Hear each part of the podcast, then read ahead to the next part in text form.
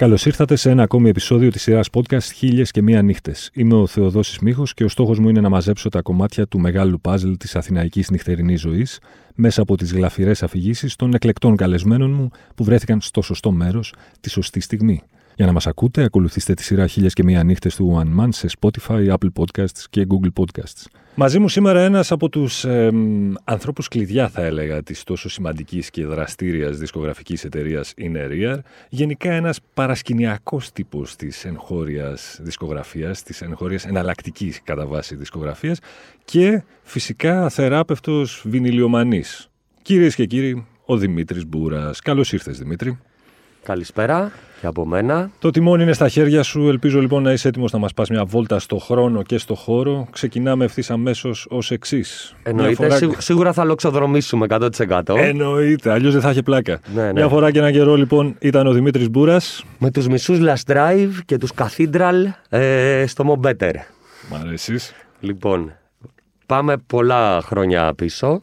Κάτσε να τα. Γιατί το πάντο πολλά απλά για να σκεφτώ πόσα είναι. λοιπόν, 21 ή 20. Δεν θυμάμαι και τη χρονιά, έχει αλλάξει και η χρονιά κιόλας. Καλή χρονιά. Καλή χρονιά. Κιόλας. Ε, 21, 22, 23. Πρέπει να ήταν ή το 2001 ή το 2002, λοιπόν. Ωραία.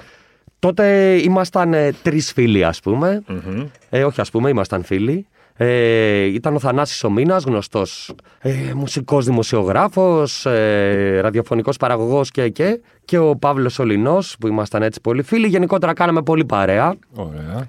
Και είχαμε αποφασίσει με το Θανάση, παίζαμε αρκετά χρόνια μαζί μουσική σε διάφορα μαγαζιά ως DJs. Mm-hmm. Ε, και είχαμε αποφασίσει, ήταν η περίοδος που είχε γίνει το μεγάλο ξεπέταγμα με όλα τα νεοϊορκέζικα συγκροτήματα, strokes, ε, Interpol, όλο αυτό και υπήρχε ήδη οι White Stripes είχαν κάνει το μπαμ, ήταν όλο αυτό το νεογκαράζ που είχε μέσα, ξέρεις, όλο το αχταρμά, πολύ καλές μπάντες, πολύ κακές μπάντες. ε, και γενικότερα είχαμε μπει, έτσι είχαμε χωθεί αρκετά μέσα στο, στο rock and roll με όλα τα καλά και τα κακά ε, αυτής της ιστορίας, οπότε ε, υπήρχε έτσι η κοινή αγάπη για τους ε, Last Drive. Ο Θανάσης έτσι κι αλλιώς τα 90's ήταν και από τους ε, βασικούς πυλώνες του Drive Tribe που ήταν το fan club των ε, Last Drive τότε. Και είχαμε αρχίσει να ακούμε πάρα πολύ ε, γκαράζ εκείνη την περιοδο και της αναβίωσης του 80 και του 60. Οπότε είχαμε πάρει μία... Σκεφτήκαμε ας πούμε να κάνουμε ένα πάρτι γιατί διοργανώναμε έτσι πιο θεματικά πάρτι ανά καιρούς να, πάρουμε μια, να κάνουμε ένα πάρτι, ας πούμε, σαν φόρο τιμής στους ε, Last Drive. Τη μόνη μπάντα που μετράει, ως γνωστό. Σωστό κι αυτό. και είχαμε αποφασίσει να το κάνουμε αυτό, ρε παιδί μου. Ο Θανάσης είχε, ξέρεις, επαφές. Είχαμε πει να μιλήσουμε και με τα παιδιά, παρόλο που τότε ήταν διαλυμένοι οι Last Drive, δεν ε, ε, ήταν ενεργοί. Δεν ξέρω και ποιες ήταν οι σχέσεις τους ακριβώς. Μπορεί και να μην ήταν οι καλύτερες μεταξύ τους, αλλά είχαμε πει, ρε παιδί μου, ότι ξέρεις, θα μιλήσει και ο Θανάσης να έρθουν στο πάρτι. Και εκεί ξέρεις, θα προσπαθήσουμε να το κάνουμε όσο πιο γραφικό γίνεται. ε, να φέρουμε μπλουζάκια, να κρεμάσουμε, ξέρεις, όλα τα, τα γραφικα Αλλά θέλαμε με, με αφορμή τους ε, Last Drive, ας πούμε, να, να είναι μια γενικότερη γιορτή, ας πούμε, ξέρεις, του, όλων των μουσικών που μας μάθανε οι Last Drive, όλων των ε, μουσικών που επηρέασαν τους Last Drive, οπότε αναλογικά, ξέρεις, να επεκταθούμε και σε πιο γκαράζ ήχους και σε πιο punk και rock and roll ε, ήχους κυρίως έτσι πιο παλιούς, όχι τόσο καινούριους με όλο αυτό. Οπότε το πήραμε απόφαση. Γενικά είχαμε πάρα πολύ καλή σχέση. Ήταν φίλοι μας τα παιδιά που είχαν το, το Μομπέτρο, ο Βασίλης και ο Δημήτρης τότε. Οπότε ήταν πολύ εύκολο στο να το, να το κανονίσουμε. Ήταν πάρα πολύ δύσκολο στο να αποφασίσουμε μεταξύ μας. Ε, το πώς θα κινηθούμε. Ξέρετε, τσακωνόμαστε για πάρα πολύ σοβαρούς λόγους. Το αν θα υπάρχει η λέξη γκαράζ ε, στην αφίσα, ε, αν θα υπάρχει. Γιατί ξέρεις, μπορεί να μας κράξουν. Αυτά είναι τα ζητήματα. Τα σοβαρά. αυτά είναι τα σοβαρά ζητήματα, είναι η αλήθεια της ζωής. Ε, Τέλος πάντων, καταλήξαμε σε έναν ε, τρομερό τίτλο που θα ήταν. Ξέρετε, το εγώ δεν θα παίξω άμα μπει η λέξη γκαράζ τέτοια πράγματα. Καταλήξαμε σε έναν πολύ ε, πανέξυπνο τίτλο. Λέγαμε Garage and Roll. Τι σημαίνει τώρα, μην, ε, μην μου λες. Δηλαδή, αν το αναφέραμε τώρα, ξέρεις και έγραφα κάποιο post στο Facebook ή τίποτα τέτοιο, μετά θα ήταν τουλάχιστον χίλιες λέξεις κραξίματος. Από τους πιουρίστε ε, του χώρου, τι σημαίνει ναι. αυτό ακριβώς. Τέλος πάντων, οπότε καταλήξαμε σε αυτό, ας πούμε. Θα το κάναμε πρωταπριλιά, οπότε ξέρεις, κάναμε και το χωρατό εκεί να βάλουμε Baby It's Real με ερωτηματικό από το τραγούδι των Last Drive. Τέλος πάντων, ξέρεις, το στήσαμε ρε παιδί μου με όλη την ε, old school ε, λογικη Φτιάξαμε αφήσει στο χέρι, ξέρεις τότε που ο Παύλος ήταν ο μόνος που μπορούσε να χειριστεί λίγο παραπάνω το, τον υπολογιστή, δηλαδή πέρα από το να γράψει, ξέρεις, μία πρόταση σε μία ώρα ναι, ναι, που ναι. κάναμε οι υπόλοιποι. Οπότε έφτιαξε μια φοβερή τρομερή αφίσα. Τις εκτυπώσαμε, τις κολλάγαμε οι ίδιοι στα, στα εξάρχεια Κυρίως τότε σκέψου ότι πρέπει να έχει ανοίξει το pop. Δεν υπήρχε ίχνος μαγαζιού κάτω από το Σύνταγμα. Άρα στα εξάρχεια μόνο τις κολλάγαμε σίγουρα. Σωστή. Και φτιάξαμε flyer. Πήγαμε, κάναμε σποτάκια στο Rock FM τότε. Ήταν πολύ σοβαρή προσπάθεια, αλλά ξέρεις, δεν ξέραμε. Νομίζαμε ότι θα ήταν απλά ένα πάρτι όπως το άλλο, ότι θα περνάγαμε καλά, ρε παιδί μου. Τέλος πάντων, οπότε σκάσαμε στο Μομπέτερ, απροετοίμαστοι εντελώς, ας πούμε, για το πώς θα εξελιζόταν ε, όλη αυτή η ιστορια Είχαμε τη τύχη να έρθει και ο Αλέξης και ο Χρήστος τότε από τους Last Drive, τραγουδιστής μπασίστας, drummer, αντίστοιχα. Ξέρεις, να τιμήσουν το πάρτι, να είναι μια τέτοια φάση που ρε παιδί μου ξεκίνησε, ξέρεις, πολύ ωραίο αυτό Καλά, μα αρχίζε μαζευόταν κόσμος, μαζευόταν κόσμος, μαζευόταν κόσμος. Ναι. Κάποια στιγμή παραμαζευόταν κόσμος, μαζευόταν πάρα πολλοί κόσμος. Κάποια στιγμή είναι σε φάση ρε παιδί μου αγοραφοβίας το, το όλο σκηνικό. Και είναι λίγο, ξέρεις που το καθόμουν στην άκρη και το κοιτάς λίγο έκθαμβος, ας πούμε. Ότι φάση, όπα ρε φίλε, τι έχει γίνει εδώ πέρα, ας πούμε. Τι έχει, έχει χαθεί λίγο η μπάλα, όπου ήταν άρχισε ξέρεις, να μαζευόταν κόσμος, να μαζευόταν κόσμος. Ε, ε, πέρναγαν και ποταπέ σκέψεις. Ξέρεις από το μυαλό σου ότι, Ω, μα θα βγάλουμε πάρα πολλά λεφτά σήμερα. Φάση εντάξει, καλή last drive και το rock and roll. Α ασχοληθούμε και με τα σοβαρά. Να πάμε να τα χαλάσουμε σε CD τότε. Ε, και ήταν, ξέρεις, μια φάση που άρχισε να χορεύουν. Ήταν εντυπωσιακό που παίρνεις και εσύ λίγο τα πάνω σου, ρε παιδί μου, αλλά ήμασταν φίλοι και με τα παιδιά που δουλεύανε στο, στο μπαρ. Η, συνέχεια βασικά άρχισε να γίνεται λίγο extreme μέσα στο, δηλαδή; στο μαγαζί. Δηλαδή, ρε παιδί μου, τέλειωναν τα. Ε, άρχισαν να τελειώνουν οι μπύρες, αρχίζαν να φέρουν από την αποθήκη μπύρες όπου τις παίρνανε από τα καφάσια, πώ τις ανεβάζανε και αφήναν τα χρήματα μέσα στα καφάσια. άρχισαν να γίνονται που ακόμα δεν ήταν εδρεωμένο τώρα να κάνουν stage diving ε, ε, μέσα στο μαγαζί. Ναι, ναι. Όπου ξέρεις μετά, ξέφυγε λίγο από τους Last Drive, ξέρεις, είναι ένα βήμα. Οι Στούτζε, οι Ραμόν, οι MC5 μετά. Όπου έχει αρχίσει και γίνεται τώρα ένα πάρτι άνευ προηγουμένου, ας πούμε. Έχει χαθεί μπάλα και από εμάς τώρα. Ξαφνικά ξέρεις πώς είναι αυτά. Σε παίρνει λίγο η ναι, μπάλα. Ναι, ναι. Άμα αρρωσταίνει και από τον κόσμο, ρε παιδί μου, είναι αυτό ξέρεις που φαινόταν να περνάει πάρα πολύ όλοι μέσα στο μαγαζί. Όπου κάποια στιγμή βλέπω τώρα να γίνεται ένας χαμός, να κυλιούνται κάποιοι κάτω. Που καταλάβαινα ότι συνήθως αυτούς είναι πολύ γνωστές οι φάτσες που κινούνται σε αυτού του χώρου. Ότι ποιοι είναι αυτοί οι τύποι εκεί πέρα που κυλιούνται και είναι τέτοια φάση. Και κάποιος μου είχε πει ότι παίζανε καθίντραλ. Okay. Στο Ρόδον τότε φαντάζομαι, ναι, δεν είχε ανοίξει το, τον Γκαγκάριν μάλλον. Λογικά οι οποίοι είχαν έρθει, οι οποίοι περνάγανε τόσο τέλεια και είχαν αρχίσει να βγάζουν τα ρούχα τους μέσα στο μαγαζί, να κυλιούνται η κάτω. Καθίντραλ, έτσι. Ε; Η γνωστή καθίντραλ. Ε, φάση τώρα να μας αγκαλιάζουν. Φαντάζεσαι με όλα μαζί, τις μπύρες, οι μη γυμνοί εκεί πέρα, ότι wow, πόσο τέλεια είναι. Τη πέθανε μια καταπληκτική, ε, καταπληκτική βραδιά, η οποία οδήγησε φυσικά, το σταθεροποιήθηκε αυτό. Ήταν λίγο ζούσαμε το ροξταριλίκι μας με αυτή τη φάση για ένα-δύο ναι. χρόνια. Ο Αλέξης και ο Χρήστος τι λέγανε από τους Drive, θυμάσαι; Πώς Δεν θυμάμαι καν ε, αν υπήρχαν. Θυμάμαι όμως μια πολύ σοφή κουβέντα που μου έχει μείνει ακόμα πάρα πολύ αργά το βράδυ από τον, ε, από τον Χρήστο. Το θυμάμαι σαν τώρα γιατί είχαμε βάλει το Marky Moon των ε, television και ξέρεις όταν έπαιζε είχε πει ότι αυτό το τραγούδι για να το νιώσεις πάρα πολύ σοβαρά μέσα σου πρέπει να έχεις πιάσει πάτο. Και. Βαθύ. Καταλαβαίνεις τώρα. Ήταν πολύ βαθύ, ρε παιδί μου. Για να το θυμάμαι δηλαδή ακόμα εκείνη ναι, την ώρα ναι, που Το, ναι. είχαμε, το είχαμε πει και λέω πόσο δίκαιο μπορεί να είχε για αυτό το τραγούδι, ας πούμε. Παίζει να είναι το καλύτερο πράγμα που έχω ακούσει. Η Λαστράβη είναι η καλύτερη ελληνική μπάντα; Όλων των εποχών. Ε, τι; Ε, ναι, είναι. Έτσι, μπράβο. Έτσι, μπράβο. Έλα, σοβαρά όμως είναι. Είναι. Okay. Αυτή είναι η αλήθεια. Αν και τέτοιο, είμαι από αυτούς τους ε, σπαστικούς ρε παιδί μου που τους λατρευω Είναι, αυτά πληρώνω τώρα με το μαλλί. Ξέρεις, όταν είχαν κάνει το reunion ήταν η πρώτη φορά που ξύρισα μοϊκάνα τα μαλλιά μου. Α, Ότι υπήρχε ακόμα κάτι. Τέλος πάντων ήμουνα σε έκσταση βασικά. Δεν το πίστευα ναι. γιατί δεν τους είχα δει κιόλας ε, ναι. πριν διαλυθούν. Και είναι αυτό το σπαστικό που σε πιάνει ρε παιδί μου μετά από τρία χρόνια καθόμουν και σκεφτόμουν σε φάση μήπως να ξαναενωθούν οι Earthbound τώρα. ναι, σωστό. Να περάσουμε στο επόμενο. Παρ' όλα αυτά νομίζω ότι βγάλανε έτσι δύο, δύο καταπληκτικούς ε, μετά την επανένωση. Ναι, μετά την επανένωση. Νομίζω ότι το μόνο ίσως που, που δεν ήταν τόσο καλό είναι αυτό που βγάλαμε εμείς. το EP στην Real. Αλλά γενικότερα νομίζω ότι είναι ρε παιδί μου καταπληκτικό ε, reunion. Ναι. Δηλαδή η, η, ποιότητα των ε, δίσκων που βγάλανε μετά το reunion είναι τρομερή. Μπορεί να συγκριθεί με περιπτώσεις το... σαν τους Go Betweens έξω. Μπράβο, ναι, ναι, ναι. Κάτι Έτσι τέτοιο. Ακριβώς. Να σου πω τώρα, με το χέρι στην καρδιά, πόσες ώρες την ημέρα ξοδεύεις για να ασχοληθείς με τη μουσική, με τον ένα ή με τον άλλο τρόπο; Δηλαδή, είτε να ακούσεις μουσική, είτε να παραγγείλεις δίσκους, είτε να ψάξεις τι καινούριο βγήκε, να διαβάσεις μουσικά περιοδικά. Όλο το πακετάκι αυτό. Ε, Εκτός από τις ώρες που κοιμάμαι, νομίζω, και βλέπω, το, και βλέπω τον Παναθηναϊκό όλες τις άλλες ώρες.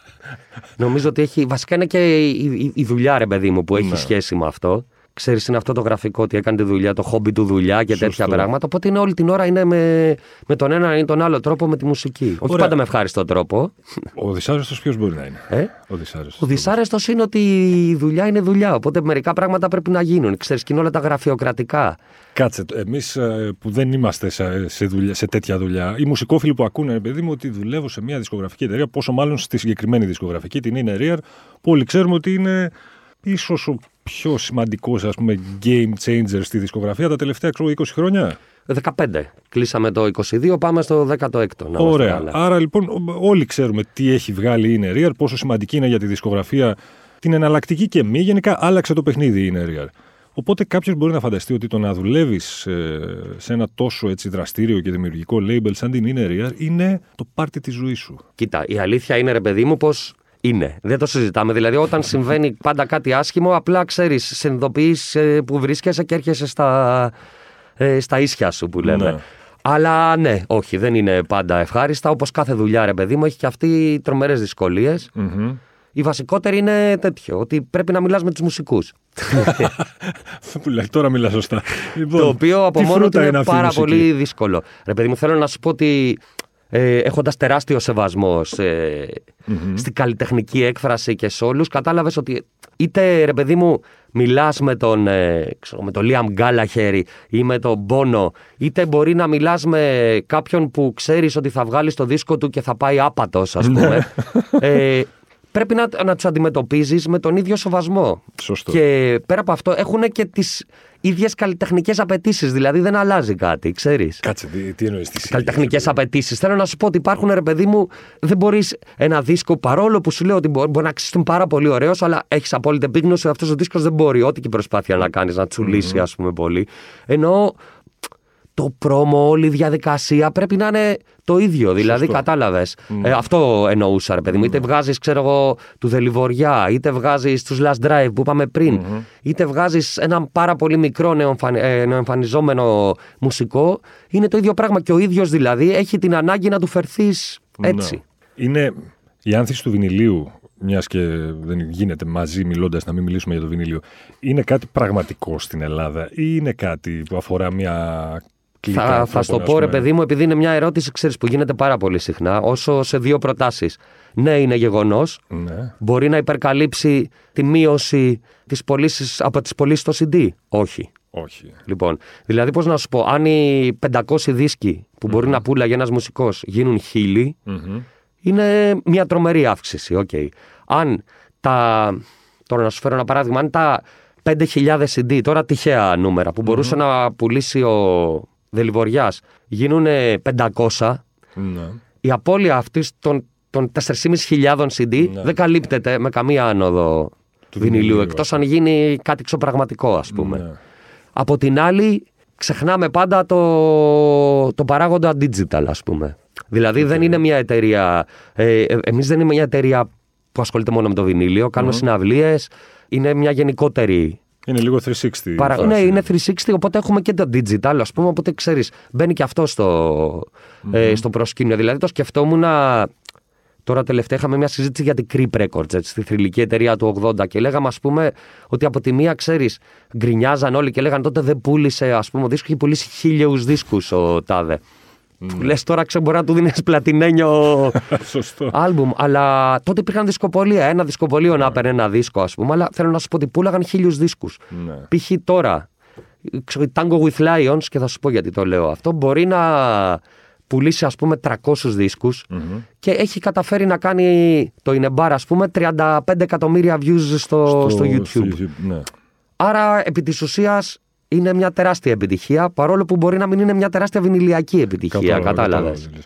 Η φάση με το βινίλι όμως και με όλη αυτή την άνθηση των τελευταίων ετών και με στοιχεία που διαβάζουμε και από το εξωτερικό ότι για πρώτη φορά ξεπερνάνε πωλήσει των CD κτλ. κτλ, κτλ. Η Adele που. Η Taylor Swift, διάβασα τελευταία στην Μεγάλη Βρετανία, ανέβασε τις πωλήσεις του βινιλίου γενικά για πρώτη φορά πάνω από τα CD εξαιτίας των δικών της πουλημένων δίσκων. Τέλος πάντων, όλο αυτό το πράγμα μήπως έχει καταντήσει λίγο αηδία. Υπό την έννοια ότι οι τιμές έχουν φύγει στα ύψη, ότι ξέρεις, αντιμετωπίζεται το βινίλιο με μια φετιχιστική παύλα hype διάθεση ας πούμε και πώς χάνεται τελικά η ουσία που η ουσία είναι η μουσική και όχι το φορμά. Κοίτα, νομίζω ότι. Ε, μ, θα σου πω και γι' αυτό. Νομίζω ότι ε, η αλήθεια είναι κάπου στη μέση. Δηλαδή, ε, προφανώς όταν υπάρχει κάποια τόσο μεγάλη άνθηση ας πούμε σε καπου λογικό είναι ότι διάφοροι επιτίδιοι ή διάφοροι έτσι ε, κολοσσοί που είχαν μάθει να αντιμετωπίζουν διαφορετικά τα πράγματα τις προηγούμενες δεκαετίες δηλαδή να είναι λίγο ε, σαν pimps, να το πω έτσι, του χώρου ας πούμε, είναι λογικό να έχουν βρει πάλι, ξέρεις, ένα χώρο να το εκμεταλλευτούν μέχρι εκεί που δεν πάει. Ναι.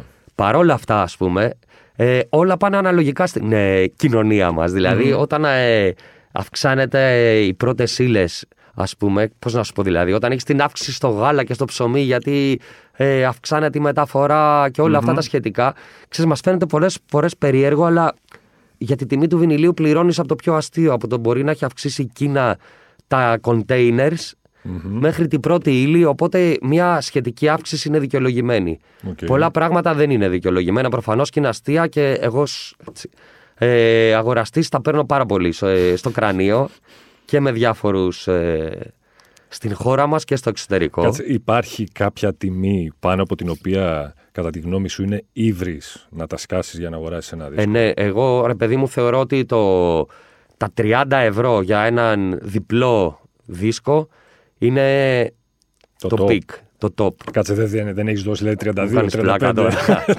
είναι αυτό. Δεν μιλάω, μιλάω για γενικότερα. Δεν είμαι, δεν είμαι θεωρητικολογούμε σίγουρα εγώ το τώρα. κριτήριο Οκ. για αυτό το πράγμα. Ε, Τα δίνεις δηλαδή και τα 40, απλά μετά χτυπιέσαι λίγο. Ναι, εντάξει. Τα δίνεις, ρε παιδί μου.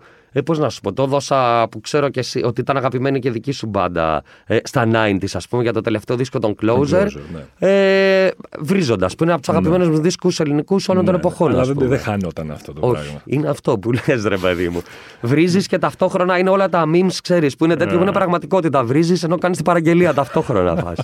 Κεφάλαιο Discogs, καλό ή κακό για τους ε, συλλέκτες, ξέρω, αγοραστές, καταναλωτές Καλό μουσικής; για αρχιακούς για να κάνεις ε, σε αρχείο τους δίσκους σου και να μην μπερδεύεσαι και να μην τους παίρνεις δύο φορές. Ναι, σωστό. ε, γιατί ξέρεις, άμα γερνάς συμβαίνει πολύ συχνά αυτό.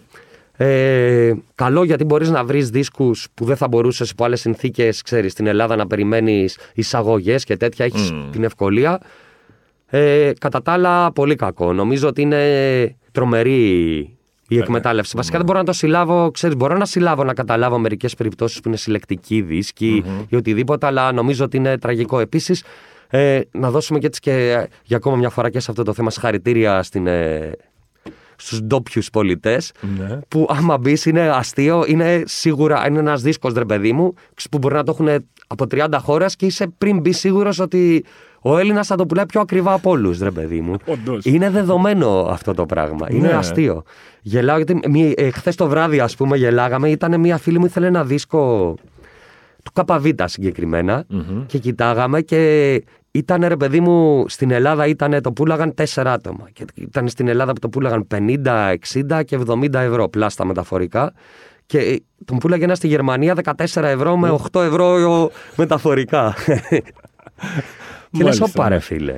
Το δαιμόνιο του Έλληνα. Του... Ναι, αλλά γενικότερα είναι, άμα το παρατηρήσεις, θα δεις είναι πάντα ο πιο ακριβώ ο, ο Έλληνας ε, πολίτης. Πάντως λες ότι γενικά δεν έχει κάνει καλό στη φάση του Discogs. Κοίτα, Δεν μπορώ να είμαι απόλυτος, αλλά μπορώ να πω. Ρε, παιδί μου, είναι. Ξέρω πώς είχαν αφήσει, ε, αν θυμάσαι τότε στα 90s που ήταν ε, ε, επί Μητσοτάκη μπαμπά ε, που είχαν αυτή την τρομερή ιδέα να αφήσουν ελεύθερη τη τιμή των καυσίμων γιατί πίστευαν ότι θα τσακωθούν οι εταιρείες καυσίμων μεταξύ τους και θα πέσει. Ο Ανδριανόπουλος τότε ήταν. Που απλά αποφάσισαν οι εταιρείες, ξέρεις, ότι OK, ευχαριστούμε. από εκεί που είναι ένα ευρώ θα συμφωνήσουμε να παίζεις στα δύο. Υπέροχη ιδέα. Ναι, άλλη μία. Είναι μια τέτοια φάση λίγο, ξέρεις, με τον Discog. Στην αρχή νομίζε ότι θα βρίσκεις ευκαιρίες και τέτοια, αλλά επί της ουσίας χάθηκαν οι ευκαιρίες για πάντα. Σωστό.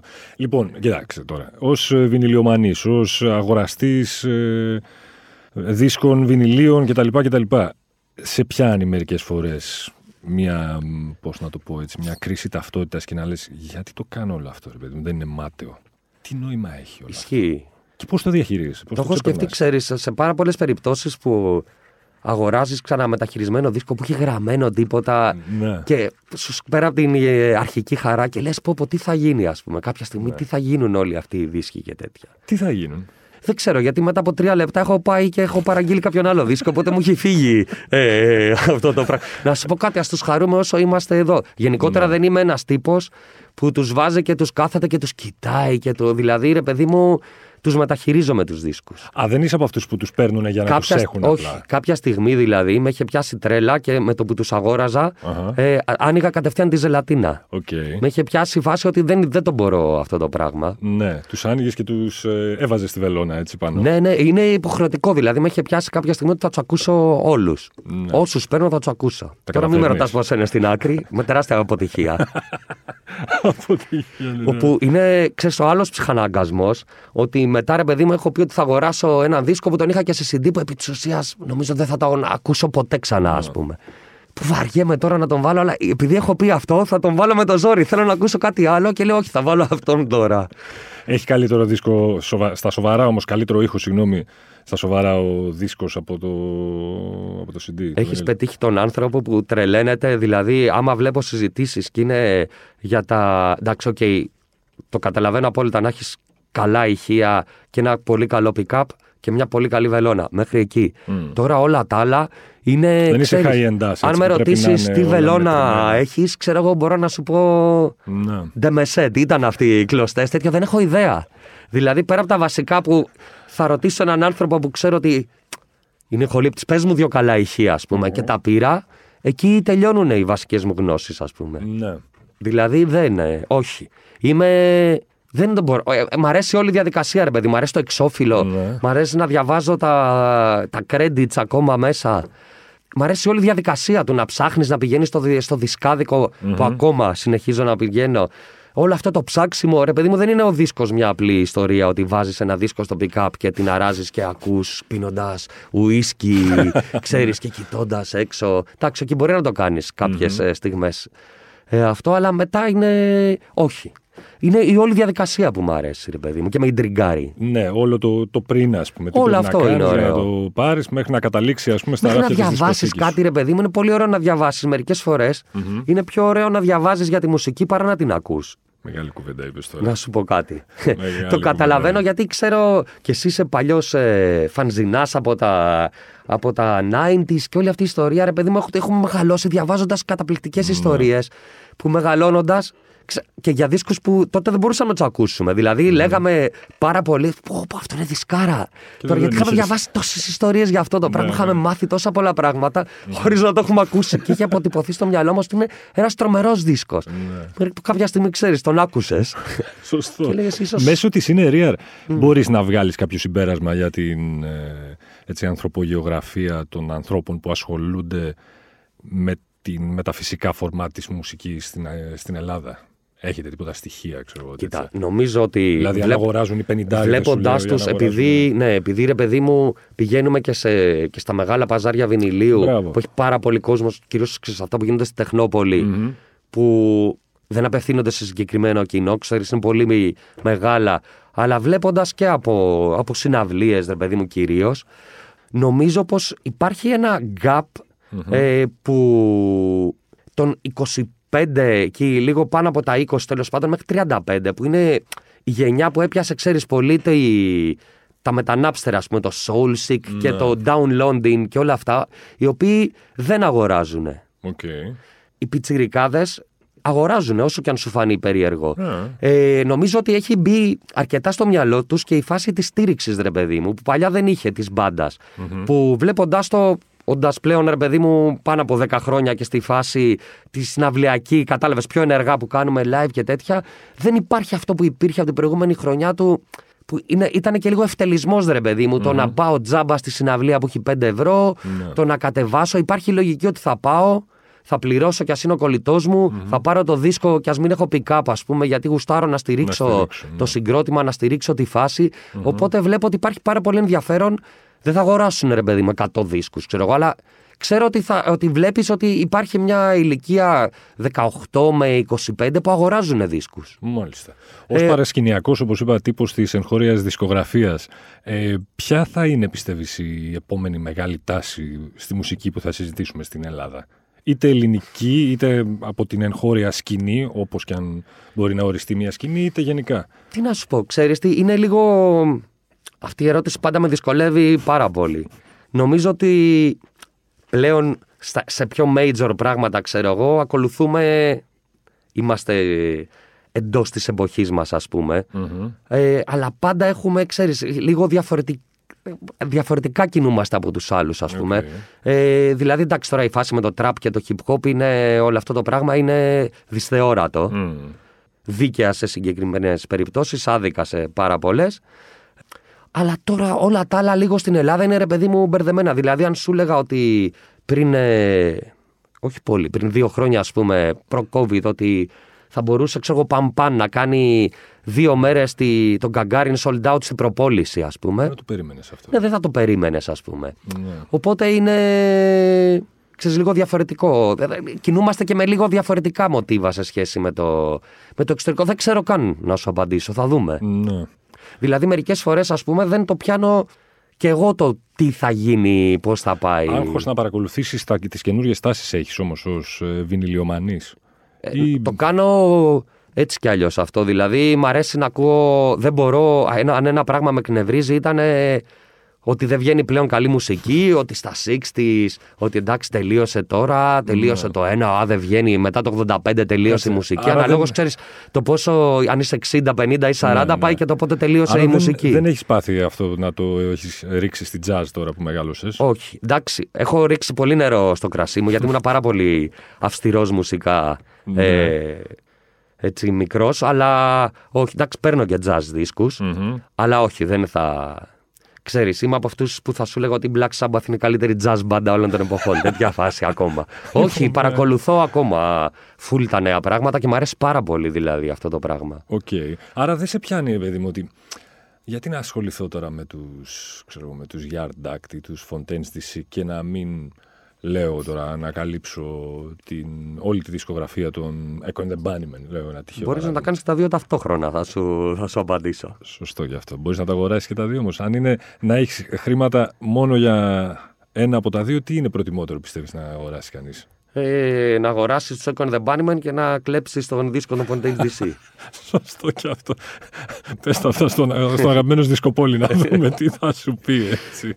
Μάλιστα. Λοιπόν, ε, δεν γίνεται σε τόσο βινιλιακό podcast να μην παίξουμε και το χαϊφιντελικό παιχνιδάκι. Ωραία. Ελπίζω να ήρθες προετοιμασμένος και αν δεν ήρθες δεν με νοιάζει. Ε, καίγεται το χτύπα ξύλο, κάτι παθαίνει το σπίτι σου. Μμμ. Έχεις τη δυνατότητα να αρπάξεις μόνο πέντε δίσκους από εκεί μέσα πριν πέσει το ταβάνι στο κεφάλι σου. Ποιοι είναι αυτοί; Ωραία. Λοιπόν, θα ήταν. ε, κάνω τι σκέφτομαι ενώ ξέρεις, είναι πράγματα που τα έχουμε στο μυαλό μας πολύ καιρό λιμένα. Κάτσε να σκεφτώ και καλά. θα ήταν σίγουρα το White Album των Beatles. Θα ήταν σίγουρα το Evil των Sonic Youth. Ωραίος. Θα ήταν ε, οι μπάμιες των Καν του Αιγαίου, το Edge by Yassi. Δεν ξέρω, δεν, τα- ποτέ δεν το έχω πει σωστά αυτό Πώς το το πράγμα. Είναι, φέρετε. περιμένω όλα τα χρόνια απλά να το ακούσω, ξέρεις, σε μια εκπομπή ραδιοφώνου ή κάπου για να το προφέρω σωστά. Αν είναι Έγκε Μπαμιάση ή Σώθηκες. κάπως. Ε, αυτό θα είναι τρίτο. Α, μ, θα είναι το Metal Box των Public Image Limited Δισκάρα. και θα κάνω έτσι, μια πατεωνιά και θα πάρω μαζί τον Evermind, τον Nirvana και το Vitalogy, τον Pearl Jam. Αδερφέ μου, αυτό αγόρασα σε βινίλιο της προάλλης, ενώ, ενώ το είχα και σε CD. Ενώ it Έτσι πρέπει. να το έχω σε βινίλιο. Μάλιστα, Δημήτρη, σε ευχαριστώ πάρα πολύ. Εγώ ευχαριστώ. Να την είσαι παρέα. καλά. Μην ξεχνάτε ότι για να μην χάνετε επεισόδιο αρκεί να βρείτε και να κάνετε subscribe τη σειρά podcast χίλιας και μία νύχτες σε Spotify, Apple Podcast και Google Podcast. Ραντεβού την ίδια ώρα, στο ίδιο μέρος, την άλλη πέμπτη.